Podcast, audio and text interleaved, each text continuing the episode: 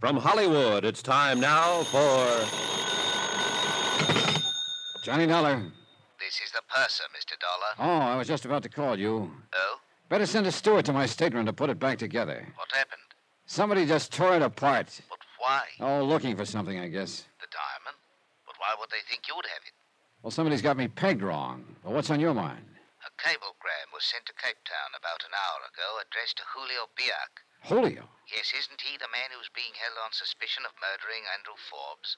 Yeah, but the news hasn't been released, and obviously whoever sent the cablegram isn't aware of it. What did it say? Contact me usual place, Dakar. Who signed it? Well, the name was Corner. I checked the passenger list, but there's no such name. A steward delivered the message to the radio room. I've sent for him. He should be able to tell us who sent it. Nice work, Purser. Could be you just helped me wind up this case.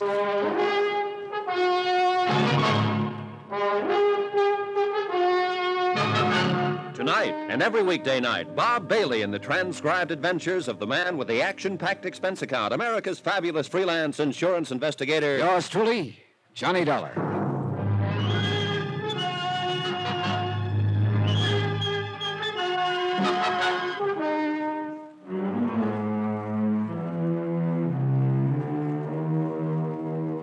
From Special Investigator Johnny Dollar, location at sea, en route Cape Town to Dakar. To the Home Office, Tri Eastern Indemnity Associates. Assignment The Star of Cape Town Matter. Expense account continued. Item 10, $10, a token of appreciation to the purser for furnishing me the one good lead I've had in this deal. A cablegram to Julio Biak, who is being held in Cape Town right now as Andrew Forbes' probable killer. But Forbes's diamond, the star of Cape Town, $150,000 worth, was still missing. The cablegram indicated that Julio hadn't been working alone on the deal. Whoever sent it was aboard ship and either had the diamond or was looking for it. Before long, I'd know who that someone was. I started for the purser's office. Mr. Dollar. Huh? Oh, Helen. I'd like to talk to you. Hell no, that's a switch. What do you mean? Ever since I got aboard this ship, I've been trying to talk to you, but you weren't having any. I don't know what this is all about, but you've gone too far, Mr. Dollar. Come again? Don't try to pretend. When I found my room all torn up just now, I Oh, realized. hey, that- wait a minute. Your room's been torn up, too? What do you mean by two? Mine got the same treatment a while ago. I don't understand. I thought it was you who. Look, Helen, I think you and I had better have a little talk right now. I steered her to the bar. Expense account item 11, $5, drinks. I still couldn't figure out which team she was playing on, but I had to find out, and this was the best way I could think of. May I have a cigarette, please? Oh, sure. Here. Thanks. I've been so confused, Mr. Dollar. Johnny. Johnny. Confused about what, Helen? Everything. It's all happened so fast. And then when I realized that somebody was watching me and following me. Look, I think you'd better start from the top. I suppose so. Maybe it'll make sense to you. I hadn't really known Andy Forbes very long. Longer than I had. And that party he gave, it was so strange. All those people I didn't know. I mean, well, I guess it took me a little while to realize he was interested in quite a few people. Sheila? I feel sorry for Sheila. I guess she's pretty bitter about everything. But I didn't do anything to encourage Andy, and I didn't realize he was serious about me until the night of the party. And then he he told me he was. And he gave me. A bottle of very expensive perfume, forever. Oh. His usual gift? I'm afraid so. I don't care. He wanted me to have it, and it's lovely perfume. I liked Andy. He was completely irresponsible, but in his own strange way, he was nice. So? When they told me the next morning that he'd been killed during the night, I couldn't believe it. And then when the diamond was missing, Yeah? his attitude about the diamond was very strange. How do you mean? He seemed to regard it as uh, an, uh, an inexpensive trinket. He, he was so careless with it. Oh, you're telling me. That's why I was sent down to Cape Town to try and talk him into being more sensible with it. But Helen, you said something about being watched or followed. Yes. When I left Andy's house that night, I felt that somebody was watching me. Oh. And later I knew somebody had been in my hotel room and now my stateroom torn apart. What does it all mean? That's a good question. One more thing. Yes. You decided to make this trip rather suddenly, didn't you? I wanted to get away from Cape Town. Miss Forbes was kind enough to offer me a job as her traveling companion for the trip, so I took it. Do you like working for her? Yes. She's really a very nice person, perhaps a little on the dignified side. but Yeah. She's, I'm pretty concerned over the Forbes name. wouldn't you be after all that's happened? Maybe. Oh, Johnny, I've got to be getting back and see if she needs anything, but thanks. For what? Talking to you has made me feel a lot better somehow. Good. Good. It's uh, been a big help to me, too. How so? Oh, makes things easier for tonight. They're having a dance. And I've been figuring how to go about asking you.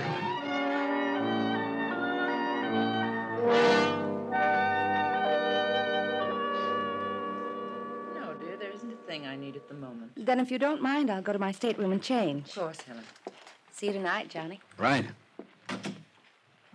Well, you two seem to be getting along pretty well now. Yeah, I guess so. I'm glad. I'm sure you realize by now that Helen couldn't possibly be involved in the murder or the diamond theft. I uh, hope not. You are a very suspicious man, Mr. Dollar. It's part of my job, Miss Forbes. I still don't have any idea who's got your brother's diamond, and if I don't find out before we get to Dakar tomorrow, the chances are I never will. I don't see how you can be so sure the Star of Cape Town is aboard this ship. I wasn't sure until today. That cablegram convinced me. Cablegram? Yeah, it was addressed to Julio Biak in Cape Town. Biak. Isn't he the one who's under arrest back there? That's right. He was posing as a bartender at your brother's party. We think he's the killer. But apparently, whoever sent him the cablegram was working with him and doesn't know he's been arrested. I hope you can clear it up, Mr. Dollar, so that all this publicity will die down. It's been terribly trying. Yes, I imagine it has. I know Helen's felt the strain, too. She's been so nervous lately. Oh, if. If what? No, I was just thinking. If only Andrew had met someone like Helen sooner, perhaps none of this would have happened. Maybe not. Had I known she was coming to the party, I don't suppose I'd have tried to talk Andrew out of giving it. She's been the one bright ray in all of this. No, if only. But regrets are so futile.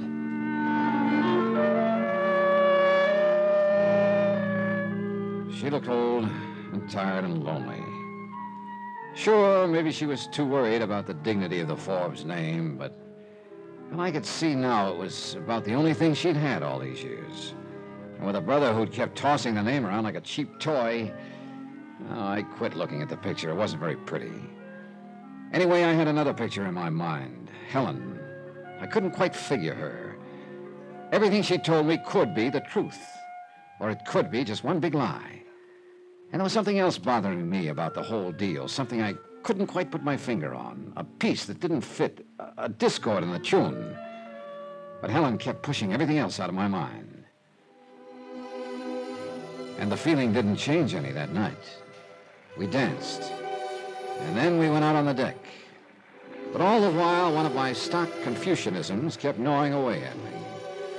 He who gets too interested in suspects is building up to king size letdown. It's beautiful out here. The moon and the sea and the ship sliding along. It almost doesn't seem real. I know. I almost wish it could go on this way forever. No people, no places. There's just one thing wrong, though. What? That routine doesn't work for very long. I know. Johnny. Hmm? Is there something wrong? Hmm. Why? He seems so far away, so preoccupied. Well, just uh, thinking about a lot of things, I guess. That's not being very informative. I'm sorry. I, I guess I'm not feeling informative. That's okay. Sometimes talking isn't very important. You know, Johnny, the last few days have been a sort of nightmare for me. But tonight everything seems so nice. Why would that be, Johnny? Maybe I could make a kiss. Maybe you could. Johnny. Sorry, I'm Helen. not. Well, Oh. say now, if you two don't look just like a picture postcard. Um, Hello, Mr. Stacy. Stacy. Yes, sir, I tell you, if they could put a picture of what I saw a second ago on all their travel folders, they double their business. How nice for them. You want us to run through it again for the proper camera angle? Johnny. oh, come on now, partner. Can't you take a little joshing? Oh, I'll try, The partner. reason I've been looking for you two, we get into Daycar in the morning. Yes, I know. And you can have a barrel of fun in that town. So you've told us. what do you say we set up a little party? I can show you some places you won't believe. Sounds like fun. How about it, Dollar? Yeah. You can count me in, Stacy. Good. I'll see you in the morning then, bright and early. He means well, Johnny. Uh, maybe. You don't sound very convinced. I don't know. Half of my job has always been sizing up people. Suddenly, I seem to have lost my touch. Meaning me? I uh, didn't say that. If it's any help in sizing me up. What happened a moment ago? I meant that, Johnny. Mr. Dollar. What? Oh. Oh, excuse me a minute. Sure. Be right back. Yeah, what is it, Percy? That steward I was telling you about, Mr. Dollar? The one who delivered the message for Cape Town to the radio room? Where is he? That's just it. I don't know. You what? I can't understand it. I've looked everywhere. I'm worried. That's not good. I was counting on him to tell me who sent that message to Julio Biac. Whoever did is probably working with Biac and could have the diamond. Uh, Well, I'm sorry, Mr. Dollar. I'll keep looking and let you know the minute I find him. I turned back toward Helen, but she was nowhere in sight. I started along the deck to see if she... Oh, oh, Johnny! Johnny! What happened? What's the matter? I was walking along the deck. As I passed a lifeboat, somebody stepped out from behind it and grabbed at me. Who was it? I couldn't see. Well, come on, let's take a look. He ran away when I screamed. Oh, I see.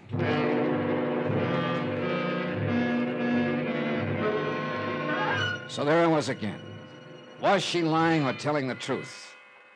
I took her to her stateroom and told her to lock herself in for the night. Then I went back to deck and tried for the umpteenth time to put the pieces together. But I didn't have long. Suddenly, everything was noise and confusion. Almost by the time I got to the stern, the ship was circling, lowering a boat. Twenty minutes later, they hoisted a body aboard.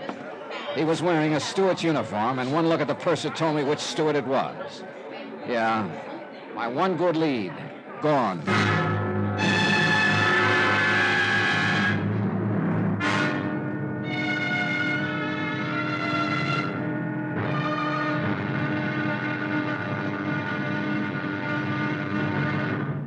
Now, here's our star to tell you about the final episode of this week's story. Tomorrow, I finally figure out the deal, only to find that my opponent is holding all the aces. Join us, won't you? Yours truly, Johnny Dollar.